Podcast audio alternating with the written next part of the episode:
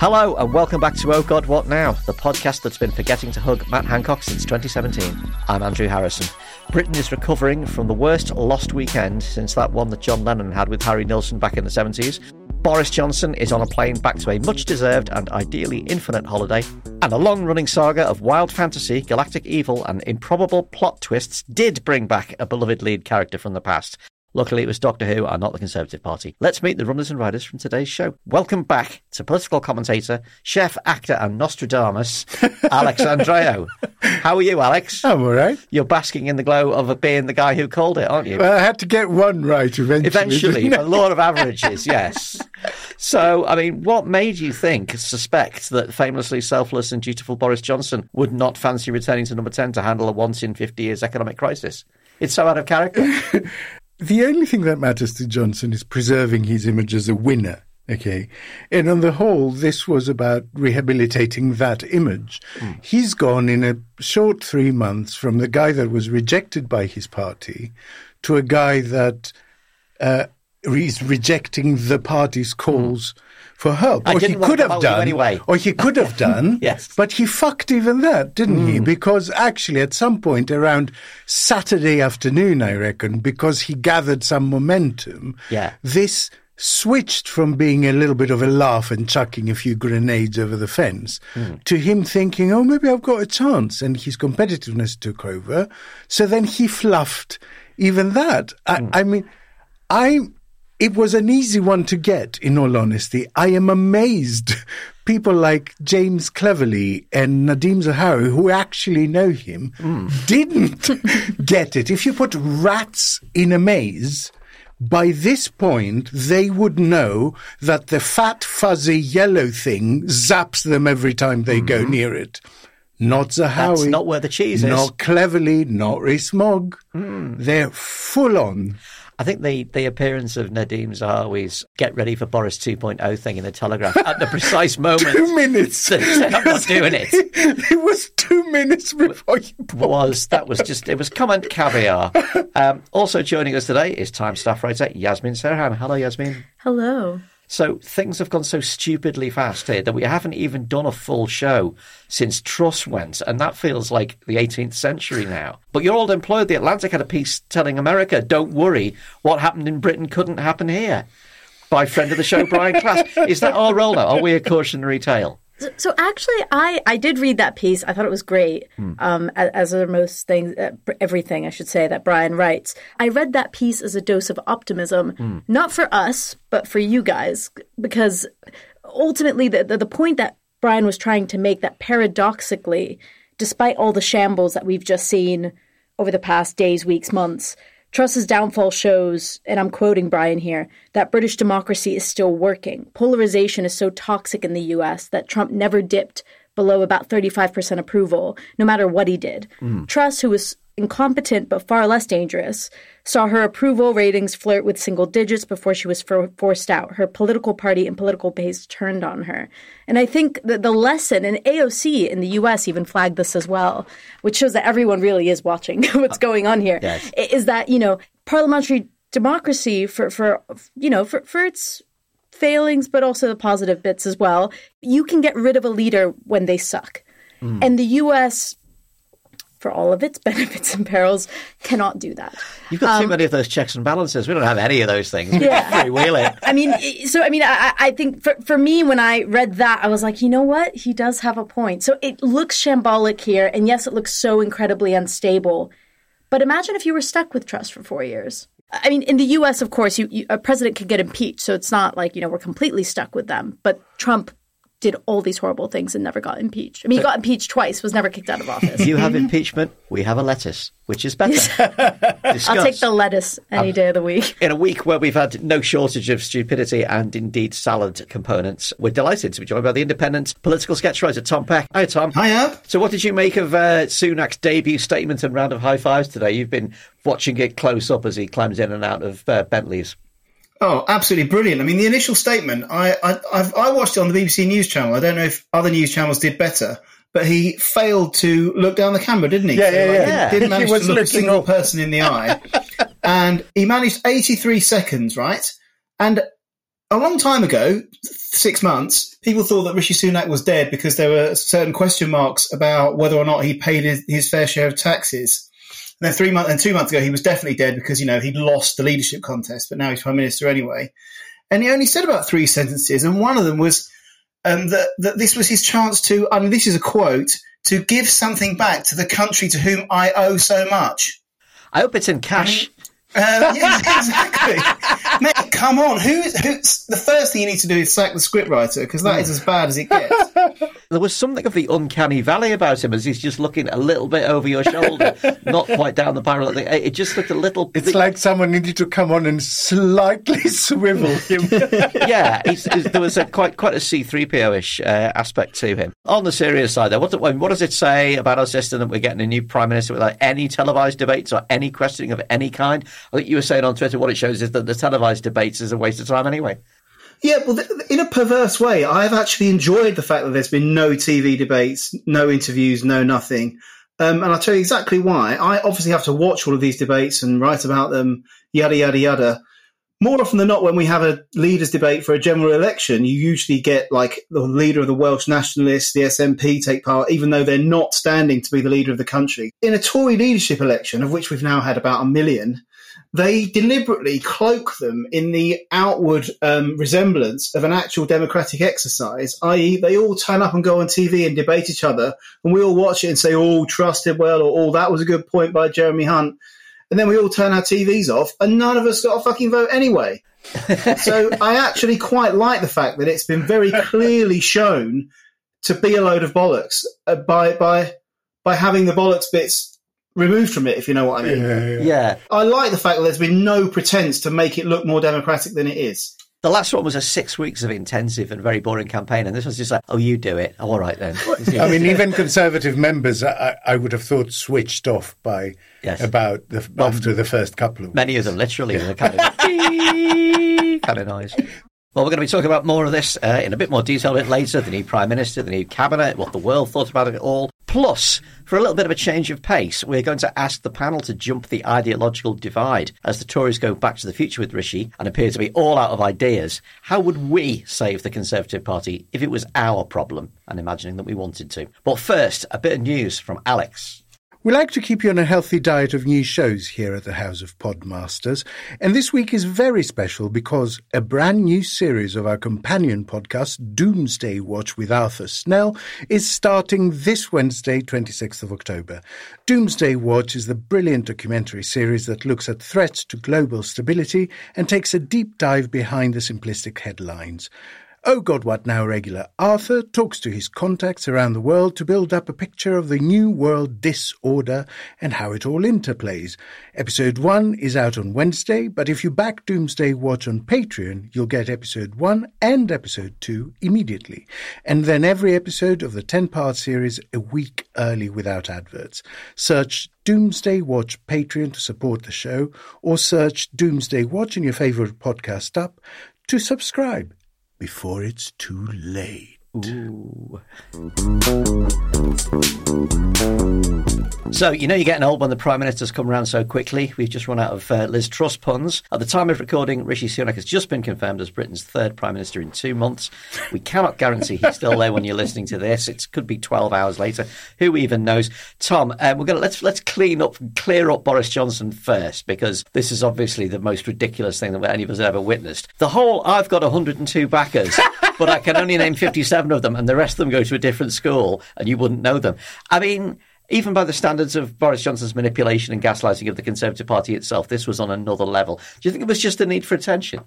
No, I don't think it's a need for attention. I think it's strategy, and it's just it's up. But the trouble is, it's so obviously it's so obvious what he's trying to do. I I don't really have a hundred, but if I say I've got a hundred, then I'll be on the ballot, and then the members will vote me in.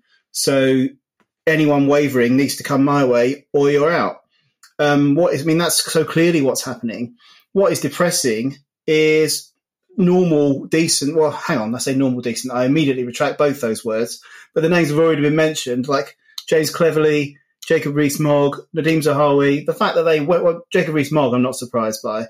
The other two, the fact that they went along with it, I mean, is just incredible. I don't think anybody, even in the mad times in which we've been living for a long time, has made more of a cosmic arse of themselves than Nadhim Zahawi did on Sunday. The party of hard nosed realism does seem remarkably easy to hoodwink, doesn't it? I mean, this is supposed to be the people who see the world as it is without uh, you know any kind of veil over the eyes and absolutely see through what's going on. Johnson's pulled the same thing on them this time that he did right after the Brexit vote. I mean, I, I was walking home um, just about half an hour ago and trying to think about it all. And suddenly I found myself thinking of this documentary that I watched a few years ago, this quite sad documentary where they took a load of um, um, homeless alcoholic people and they took them to like to do wholesome things like building rafts and so on and so forth as to try and get to turn their lives around. And they, and they also took them quite depressingly to um, uh, a sort of pauper's graveyard where, where, where people with no money and no re- relations and no one to care for them get buried by the government. It was quite sad. And then the last thing they did was they took them to the pub and they gave them a few pints and they all cheered up. And that is Boris Johnson's, um, that is what Boris Johnson does to the Conservative Party. He's like their drug. He's like, oh, well, oh, oh, oh, we'll just do what Boris says. We don't know what else to do. Um, and the fact that they got taken in again, I'm just not surprised. I mean, I mean, to a certain extent, if you're some Tory on 81 grand a year who has been who's been voted in in some seat in the north, which they haven't won for hundred years, and you were only selected for that seat because nobody ever thought that you would win it. Two years later, you're clearly going to lose it. The reason you only think you've won it is because of Boris Johnson, and quite clearly, nobody else for the rest of your life is ever, ever, ever, ever, ever going to pay you eighty-one thousand pounds a year again. Maybe you just go back to Boris and hope for the best but it's not going to wasn't going to work. What do you think it's done for his future, such as it is? This episode, because he's he's, he's actually uh, blown out the last reserves of the people who really believed him, which is the membership. Um, what? Because they wanted to vote for him, and then they were deprived of the opportunity. I mean, I, I saw Michael Fabricant on the TV today claiming that he'd been betrayed. You know, if, if you've lost Fabricant, then I mean, you really have lost everyone.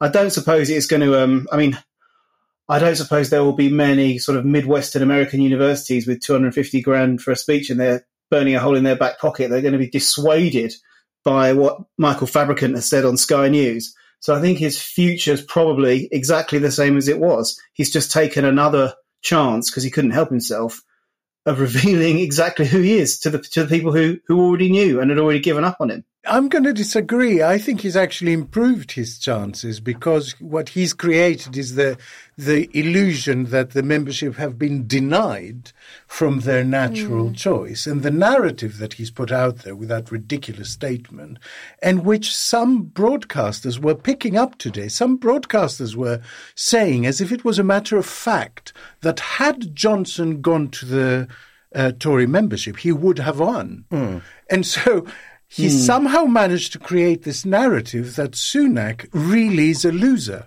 yeah. even though he's just been made PM. yeah. That, that it's only by the grace of Johnson that he's managed that. And so I think he's actually created an opportunity for himself. And it was an immensely Trumpy statement as well, wasn't it? It was all about what I, I, had won it by a mile, bigly, uh, but I was, uh, it, but the time is uh, is not right now. Trump uh, is in full of gas. exactly, both, in both senses. Yeah, I mean, that's a really great point, Alex. And you know what? I mean, it, it it does kind of lend itself to that weird sort of politics of grievance without going so far as to say I've been wronged.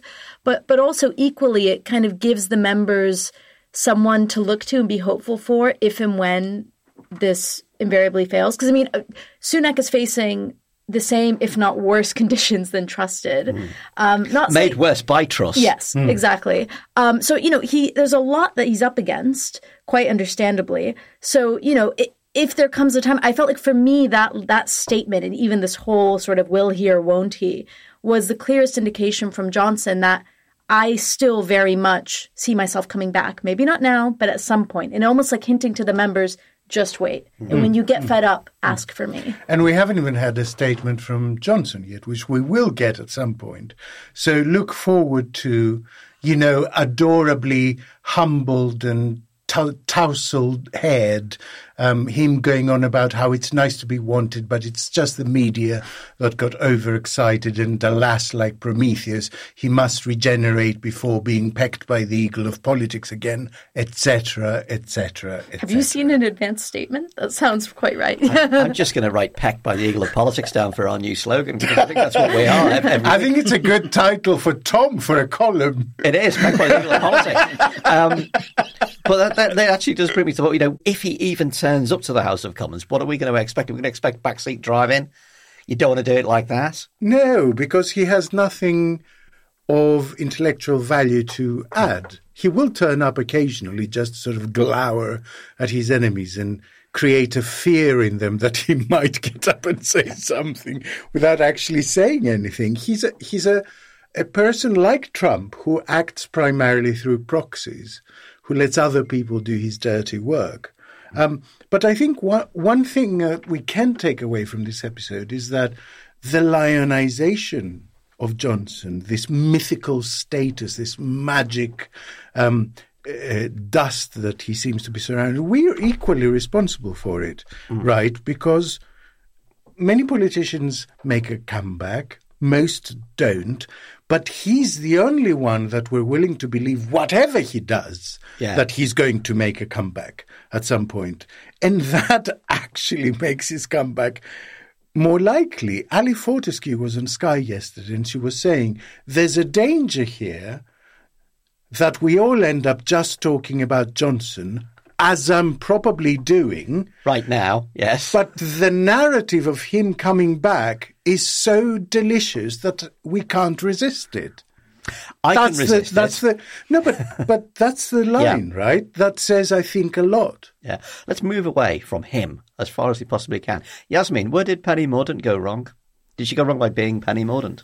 Um, I I mean, it, it kind of just felt like she didn't see the writing on the wall. I mean, it was very clear that the Tory party set this threshold not just to, to limit and prevent this sort of long drawn out competition, but invariably to sort of i mean i, I think sort of everyone knew where this was ending mm. the only sort of what if was what if johnson actually gets but i mean even then once it kind of had appeared that you know campaign sources claim i have this many but we haven't seen them i just i think people had sort of she was already being widely discounted i mean the moment boris announced that he wasn't running people were like okay it's sunak then like everyone mm. kind of knew yeah, before yeah. she did and I don't know if it's because, you know, uh, part of me thinks we've already I'm not defending the fact that there were no debates or no commentary. There absolutely should have been. But because we literally only did this seven weeks ago, and because all the players are the same, I think people probably felt like we already know everything we need everything to know, we need to know, you. and we already and know that Sunak made it to the end. And mm. that he was the favorite among Tory MPs, and if you know Tory members aren't going to get consulted, yeah. what are you even here for? It's it's not like it was because Liz Truss was there that Penny Mordaunt didn't make it. No, it, it was, uh, uh, yeah, I just, it kind of just felt like she was going for it because she felt like she could, but I feel like everyone else knew that this wasn't yeah. her time. It feels like we should talk about the new prime minister for a bit rather than the people who didn't become the prime minister. Yeah, um, probably a good idea. Is is uh, Sunak's victory a victory for any kind of a program or a parcel of ideas, Alex, or is it just a repudiation of Liz Truss? Who was it this morning that called it's Shapps? It was oh, Grant oh, yeah. Shapps, wasn't it? He called it a diversion, an excursion. Yeah, that's going to cost us tens of billions of pounds mm. in higher borrowing costs for state and individuals for the next decade. But what an excursion. Um, I think Sunak's is a victory for a sort of monetarist technocracy, a sort of, you know, sales rep kind of style of politics where nothing is terribly exciting, but it's also not a disaster. Beyond that, I don't know, and I don't think anybody does, because there was so much briefing and counter briefing between number 10 and number 11 for the time that he was there that we don't have a clear picture of what policies mm. uh, it was that Sunak prevailed on and what policies mm. it was that Johnson prevailed on. Anything successful, they both claimed it.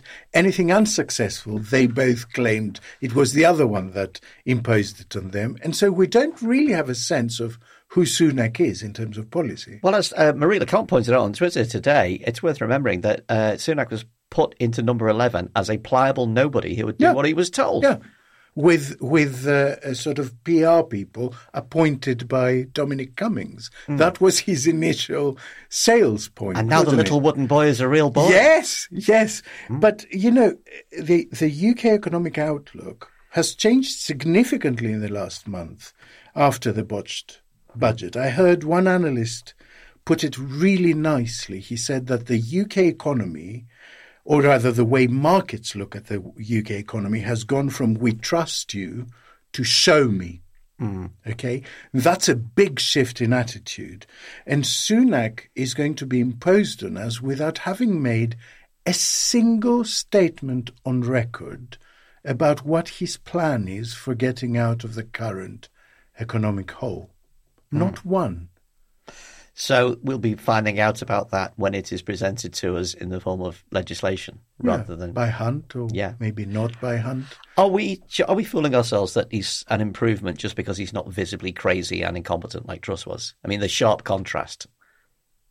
No, he's an improvement. Hmm. He's an improvement because, you know, the the the woman before was an idiot. I mean, she was just profoundly dense, and the man before that, I think, was pathologically dishonest. Hmm. And both those things are really problematic to have at the top of the leadership tree. And I don't think Sunak is either stupid or pathologic, pathologically Hmm. dishonest. I think he's a fairly middle of the line politician. He might be kind of that weird thing that we thought we'd never see again, which is just like a politician you disagree with. You know, that weird, ancient, seems almost quaint. But mind you, we said that after um, Liz Truss's first PMQs. Didn't- that? I- Isn't it amazing how the argument has moved on to a basic difference in policy? Someone saying low taxes versus someone saying, you know, redistribution. But then it, it fell apart. It fell apart when I think I can't remember which Tory backbencher said it to- today. It was like it was all good, but then she poured a bucket of petrol on everything, Yeah. and then there we are. Yasmeen, how do you think Sunak's going to go down in the US and the rest of the world? Have they even heard of him? I mean, he does have a home, I think, in Santa Monica, and he did have a green card. So maybe they, they should be. He went to Stanford University as well. Uh, spends a lot of time in the best state in the country, so I will give him credit there. Um, look, I, I think you know Joe Biden obviously commented on Liz Truss's economic package, and you know was uh, surprisingly, I think, critical uh, more so than I think uh, U.S. presidents tend to be of their close allies. And so I, I think any leader that comes in that is going to present an image of stability and kind of someone you can rely on to sort of steady the ship is probably going to be welcome, not just by the US, but I think by Europe as well. Because, I mean, remembering, despite the fact that, you know, the UK does what it wants, if it wants to take its own economy, fine, it, it will obviously have repercussions. But, like, there are bigger international issues at play, Ukraine being kind of chief among them. I will say, in terms of the international responses, I mean, you know, I think even with Biden, towards Truss, I thought he was quite kind and said, you know, she was a great partner. Um, so, so I think generally people, to the extent that they're watching this abroad, and I know people are because I've had a lot of American friends text me just like multiple question marks, being like, "What's going on?" Um, I, I think they're they're probably just struck by how many leaders the UK's had in the last few months, which is three. Um, however. Yeah, I, I think world leaders are probably just looking for stability. Um, and yeah, I mean, the, the, the couple of weird responses, and I think this just kind of shows the sort of mockery that was playing out. I mean, the mere fact that you had the one German broadcaster having to repeat all the swearing when she was- was yeah, explaining Annette what was happening. Our in the House of lovely Commons. Annette Yeah, did of this, wasn't yeah. it? this show fame. Yes. She was brilliant. I saw. I had multiple people send that to me as well from different parts of the globe. Um, eh, you know, you had uh, Russian officials tweeting about like "Congrats to the lettuce." Elon Musk responding saying that was a good troll. I mean, it was just. It was all just very weird and kind of embarrassing. Even, I mean, you know, I'll bring that Ukraine's Twitter account posted some weird meme about bringing Boris back, which I also thought was very strange. And I'm like, please don't do this. Yes. Uh, not, and even a partisan level. I was just like, why are you picking? Don't Yeah, yeah, pick yeah. a side. It doesn't. It doesn't help you to pick a side here.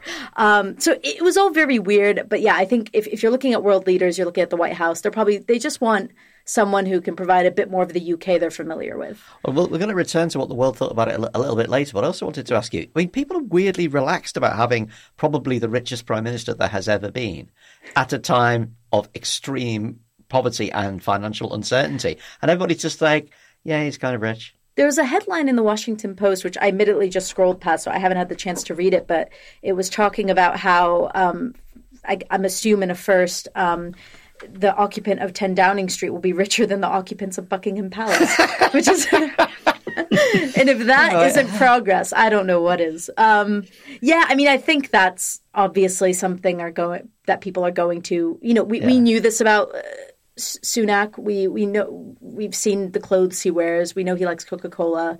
I mean, we, we know him as a. I think people have just accepted that that is a price they're willing to pay because they've seen what sort of quote unquote normal brings you. And but, but British people have a weird kind of they respond to money and poshness, and they sort of like being shoved around by their betters in quotes, and it's just weird. But that's what whatever you all are into is fine. yeah, we're, we're strange I people. don't know, man. I saw a lot of a lot of vox pops today that seem to be simultaneously coming up with this idea that how will someone like that ever understand the choices we have to make between like eating and heating? But simultaneously, I saw a lot of Vox Pops today. People saying, "Well, let's just give him a chance. Everybody should get a chance. Sure. Like everybody should have a go at being prime know, minister." I know. And it looks like everybody will at this current rate. Listen, mate, I'm just waiting my turn. Uh, well, That's Nick, all I say. Get in line, Tom. Can, I, um, can I can I just quickly say something about um, the discussion we've just been having, which is that um, this week, this this past week that's gone, in so many ways, it's been a reminder actually of what of all the good stuff about Britain.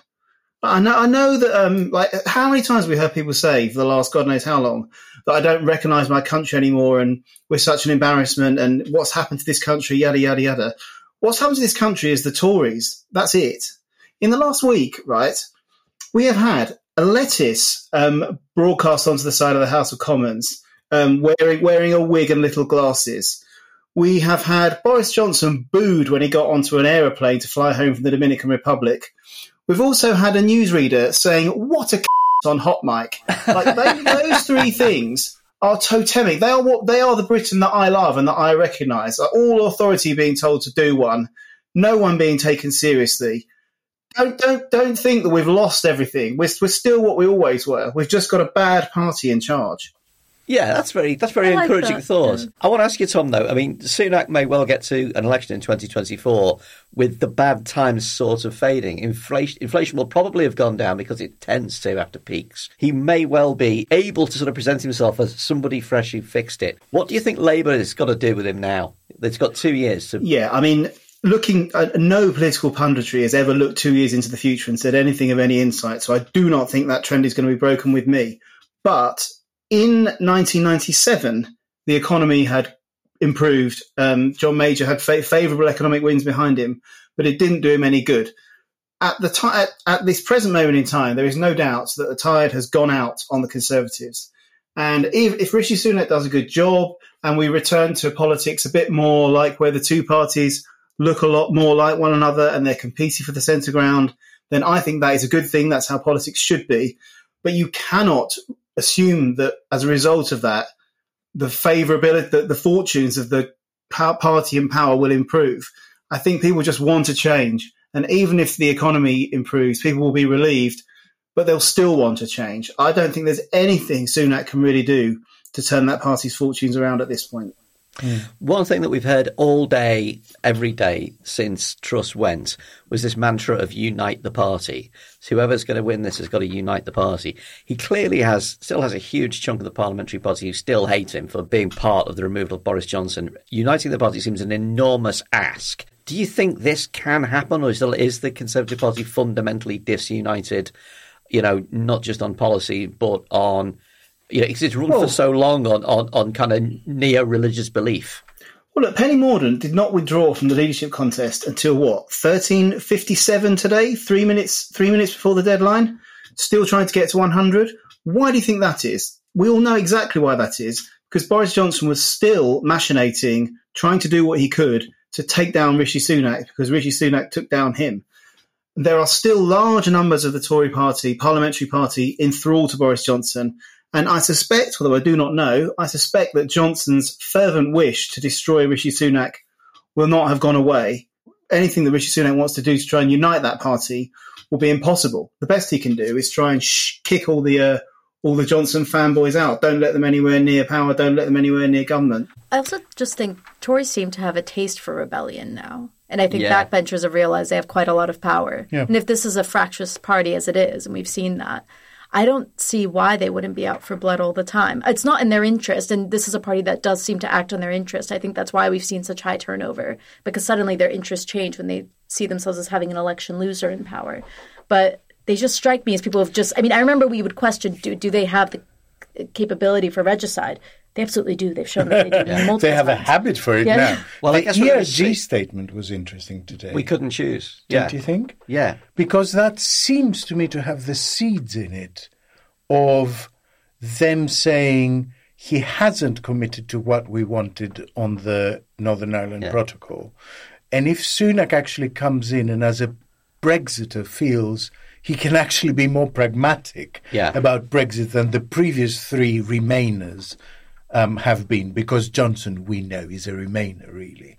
Maybe he will actually be more amenable to a, a negotiated solution to the Northern Ireland Protocol, and that could blow up very quickly. It was very interesting that they had nothing to say about anything other than Northern, uh, Northern Ireland Yeah. Protocol. I mean, we- we're in the, the economy's on fire. People are losing all kinds of stuff. And all these people are interested in was the Northern Ireland Protocol. But I'm going to get a Boris Johnson swear jar for this studio. And every time anybody mentions him going forward, a pound is going to go in. And at the end of the week, I'm going to buy a Rolex, right? Because that's we will never be able to escape from Boris Johnson. We will know pretty, mu- pretty soon this week who's in the cabinet. And then we'll know what his approach to uniting the If I party say is. shit Midas, does Well, that still you- make me put a pound in this? sweat? Alexander de Pfeffel. I think we'll know who you're talking about.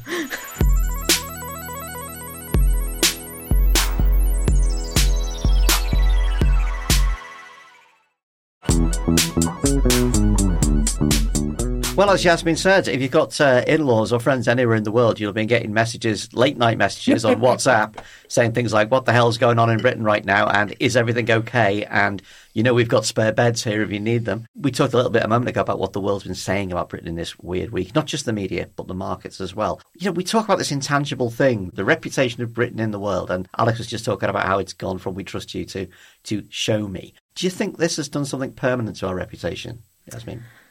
I don't think Liz Truss was around long enough to to make any sort of permanent mark.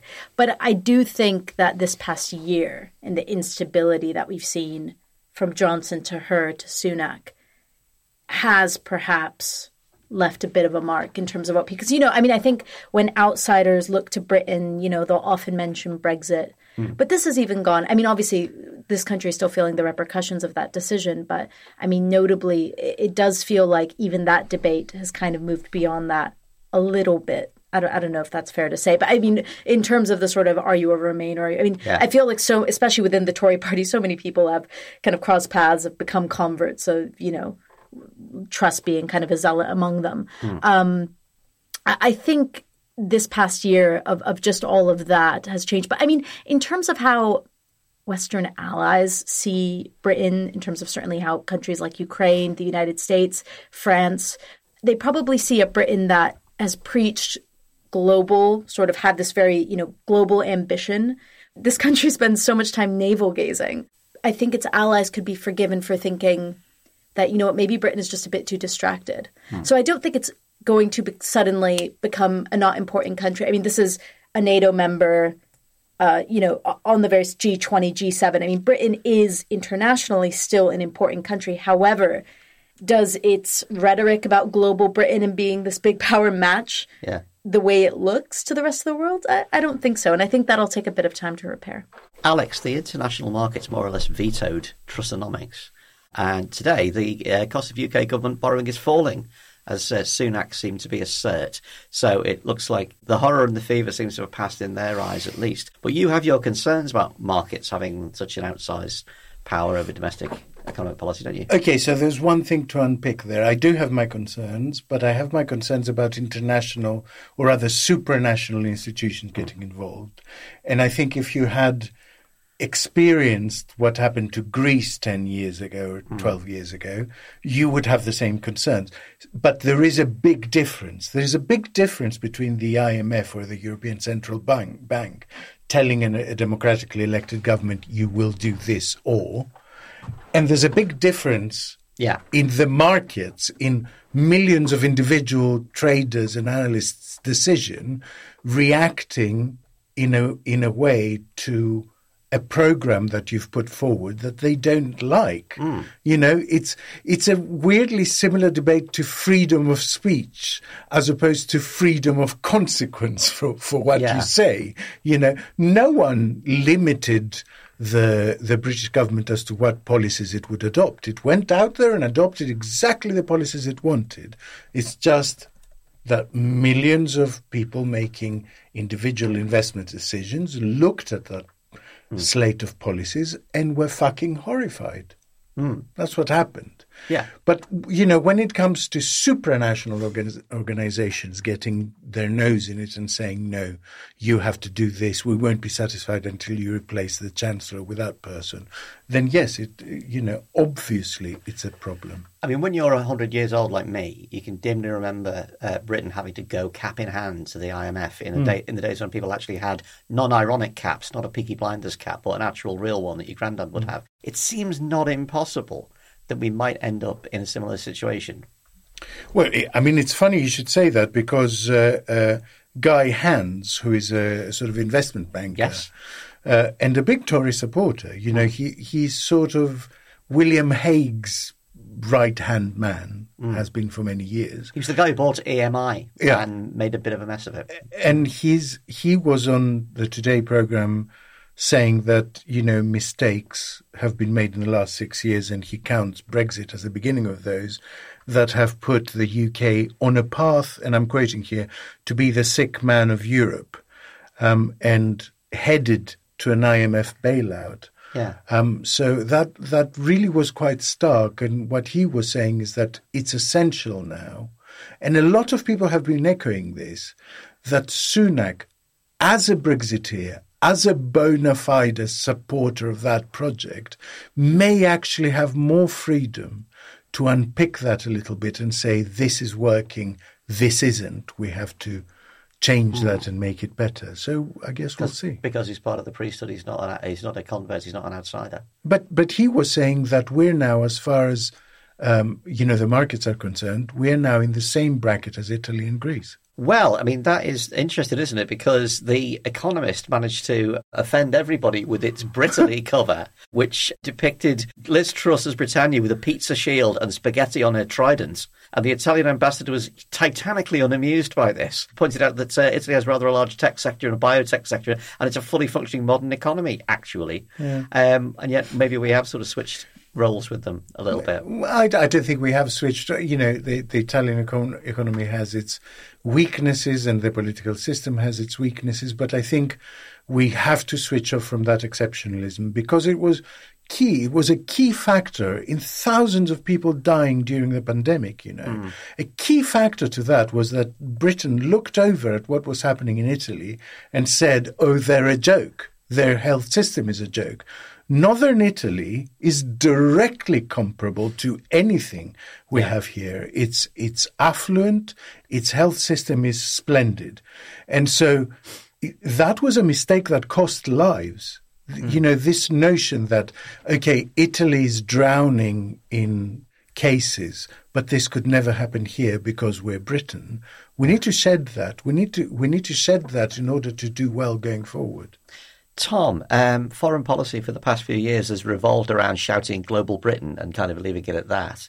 Are you expecting a different a different take from Prime Minister Sunak, which I'm still getting used to saying?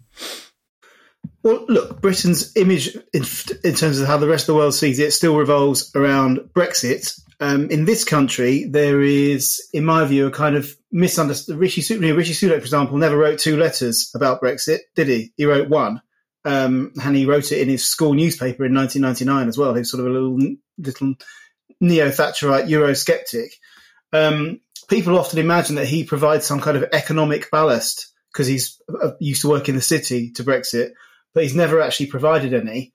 And on the international stage, uh, in now he's in the big boy's chair with his very small shoes. He will Don't be sizes, try, please. He will, he will, We're not having sizes to try and provide some sort of credible economic analysis for Brexit. He will have to try and put forward some sort of case for how it's going to improve the UK economy. And I don't think he's going to be able to shrink from it in the way that Boris Johnson found it easy to shrink, to shrink from because he's so dishonest. And unless he can come up with some meaningful thesis, if you like, for why Brexit is a good thing for Britain's global position in the world, he will not really be able to convince many global leaders to take him seriously. And I think he will find it very, very hard to do that. Very, very hard to lie in the bed that he's made for himself. Yeah, he's it, he's unusual in that he's a politician who occupies the non-bullshit universe for Britain.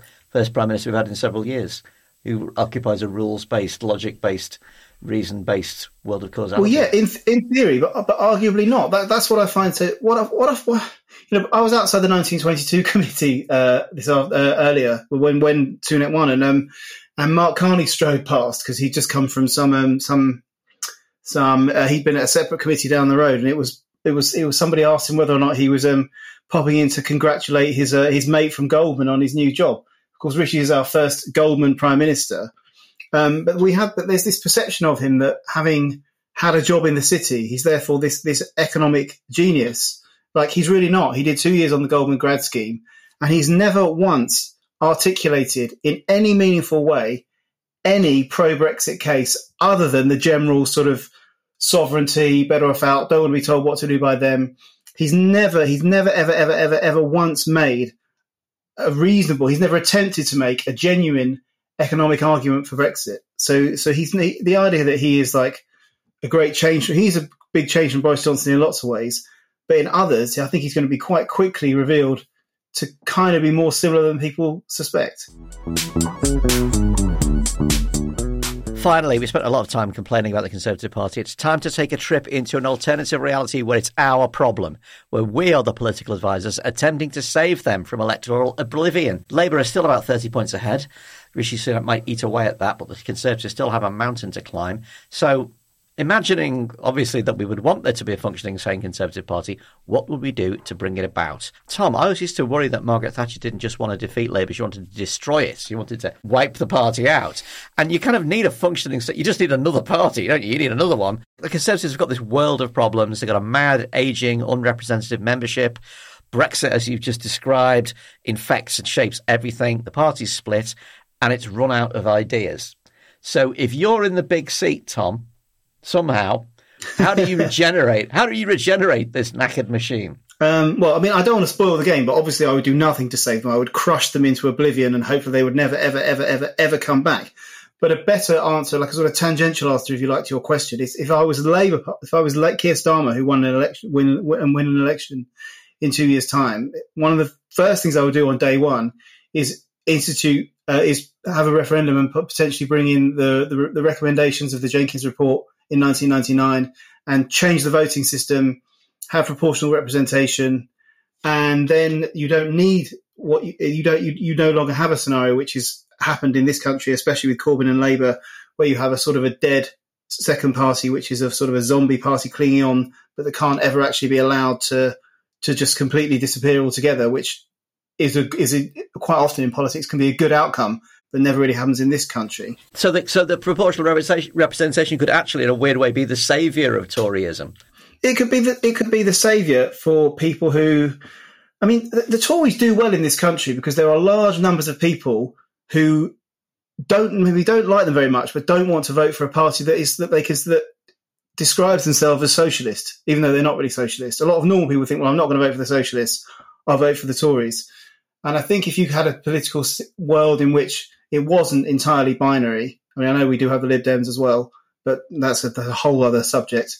Um, you might people, not necessarily the Tory Party, but people would be politically saved by a different system that allowed them to essentially not vote for the Conservatives. But I know that's not really an answer to your question. The question is, how would I rejuvenate them?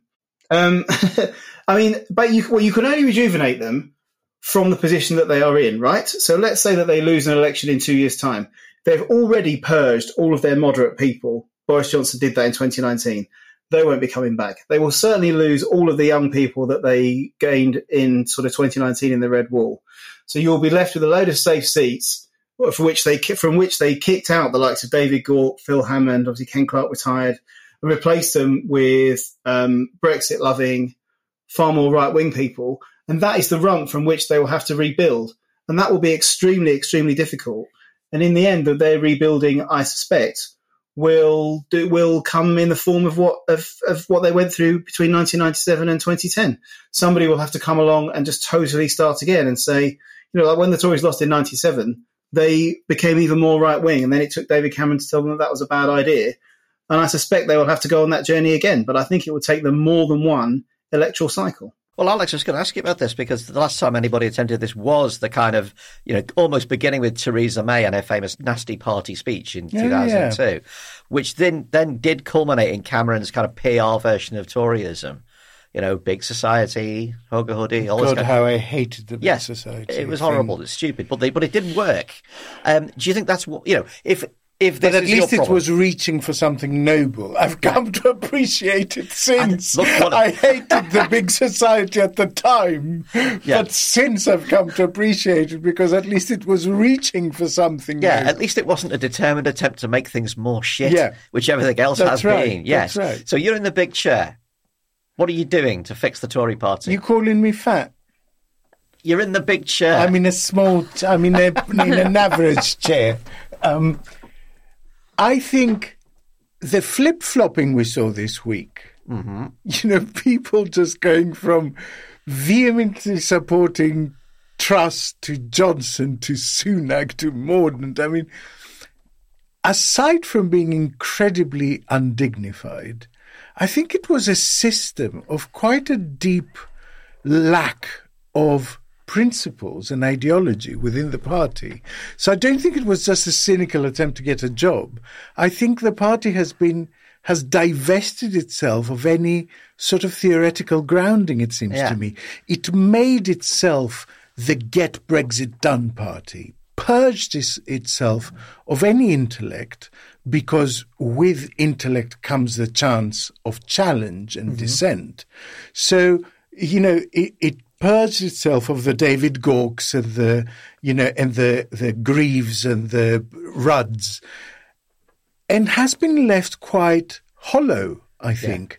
And in order to recover, I think it has to attract some of that intellect back into the party that actually has ideas of policies, ideas about how to govern. Even if there are ideas that I disagree with, it's better to have ideas than have none. So I think I would pick a fight with the ERG as, as quickly as possible. Oh, right. Because actually, the, the Tories are probably going to lose the next election anyway, and an 80 seat majority can just about take a Barney without grouping. So I would pick a fight with them over the Northern Ireland Protocol. It is a good issue on which to go because there is a pragmatic solution there. Yeah. But nothing will satisfy them either, you know, outside sort of bombing Dublin. So let's put that to one side. Have a fight with them. It won't be 60 or 70 that rebel. It will be like the 20 or 25 proper headbangers that lose their shit. Then you can get rid of them, literally purge them from the party. Johnson, who represents a real present danger, and hates playing second fiddle to anyone will be naturally attracted to leading that grouping. And so you will have a little schism in the Conservative Party, which might leave the main rump of it in a position to recover in the future. But we're talking two electoral cy- cy- cycles, I think. here. yeah, I think everybody understands it's going to be ages and ages, unless they win next time. Listen, is- uh, having said that, we thought it was going to be two electoral cycles when Johnson won. yeah. Um, and look how that turned up. So, I mean, let's hope that the current lot in the Labour Party are not that incompetent and corrupt. Yasmeen, mean, the Conservatives seem to have absolutely zero appeal to anybody under about 40, apart from some very strange people that you see on television sometimes. But in the US, the young Republican bro is very much a presence on the scene and almost a caricature. Why did the, why the Republicans get the under 40s when the Tories don't? Well, so on balance, I think Republicans do skew older, and I, I, I don't like I don't know these numbers super well, but I looked at Pew Research Center, and according to a 2020 study they did, more than half of Republicans and GOP leading voters, 56 percent, are aged 50 and up, Yeah. um, which is up from 39 percent in 1996. So I, I think the, the young Republican bro, notwithstanding, and, and I can picture him, and they definitely exist. I, I do think that. Republicans do tend to, to skew older. That said, I, I think the, the right wing politics that we're, we're seeing around the world, and I think in terms of Republicans, you could probably say far right politics now. Um, we are seeing an appeal among younger people. I mean, you see it in France with Marine Le Pen. Yeah. She, there's quite a lot of Bolsonaro, I was doing an interview today on the upcoming election, and he his appeal with young people is vast, while Lula is really popular with the sort of over 60s vote.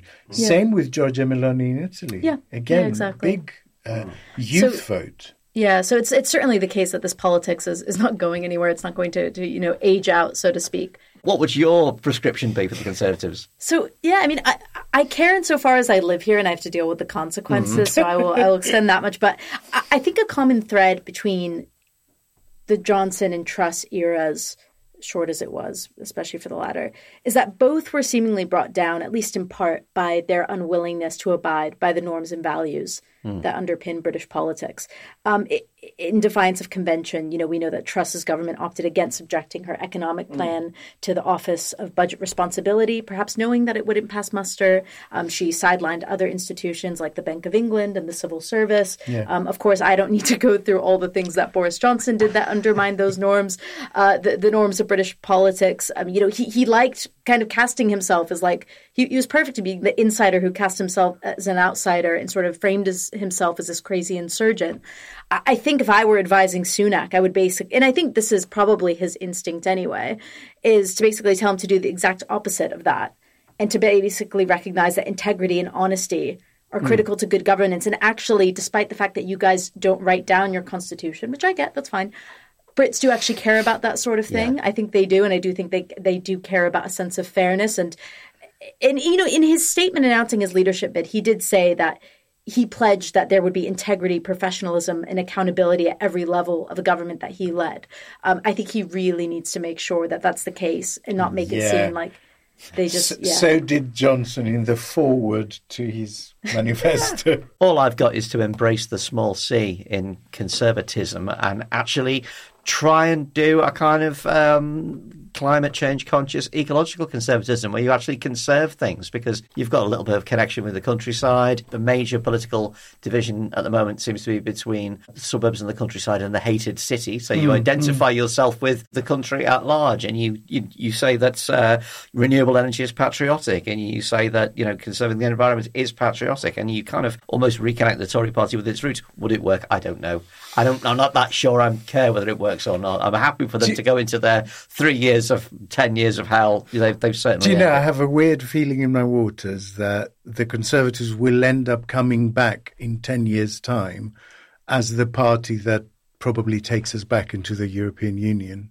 I think they will sort of recapture their uh, their taste for economic Yeah. uh, competence and purge the party of the loons little by little and return as actually a party advocating probably EEA membership. Well, let's all meet up in the year 2032 and discuss it. We'll still be here. We'll be doing five days a week. and now.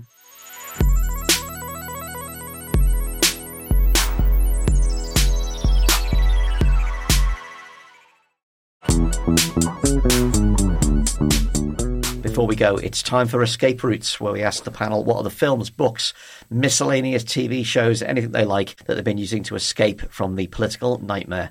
Um, Tom, what's your escape route at the moment? Yeah, well, I've had bugger all escape for the last week, I, and this is the most boring one ever. But I did finally get to the end of Better Call Saul, and my god, it's good, isn't it? And it's so good that I think I'm going to go and have to have a a third, um, a third all the way through of Breaking Bad. I've done I've done the journey twice, and I think I'm going to go in. I'm going to go in for a third hit. It's so good. Well, I haven't actually finished Breaking Bad, so I haven't started Better Call Saul, so I probably need to. Oh man, I'm jealous. They've won. You know, they do that thing in Men in Black where you can be hypnotized. Yeah. I, I would love to have. I would love to have all that stuff taken off me, so well, I the could just do it again. The great thing is, if you had Breaking Bad mind wiped from you, you'd also have the past five years of British politics mind wiped from you as well. So double winner. um, Yasmeen, how about you? What's your escape route? Um, well, The Handmaid's Tale is back in this country. It's been out in the US for a while. I've been very jealous. Um, so yeah, I'm going to be escaping one dystopia for another. Very excited. I've always Yeah. liked that show. I mean, I, I did series one and then kind of uh, fell off the bus a little bit. How has it expanded the world? Chauvinist. I mean, I, I- the one thing I will say about the show is that um, it's actually not at all relaxing. I've noticed that um, I, I remember my boyfriend and I would be watching it, and we would kind of need to watch The Office after. It's just something to relax because we find that we're like both very tense when we're watching it. So it's I don't actually know why I'm choosing that as an escape route now that I think about it. It is an emerging theme on this section where politics people, what do you watch to escape from politics? Really heavy political dramas is what I watch. Save. How about you, Alex? Because they're the only thing. They're the only thing that makes reality look a little bit lighter. Absolutely. What's yours? Um, so my other half had never seen The Good Wife. Ah. It is splendid, and it's all on the Channel 4 website. So if you haven't seen The Good Wife, I cannot recommend it enough. It's basically LA law as sort of written by the writers of The West Wing. So, so it's like the format is there's a case every week.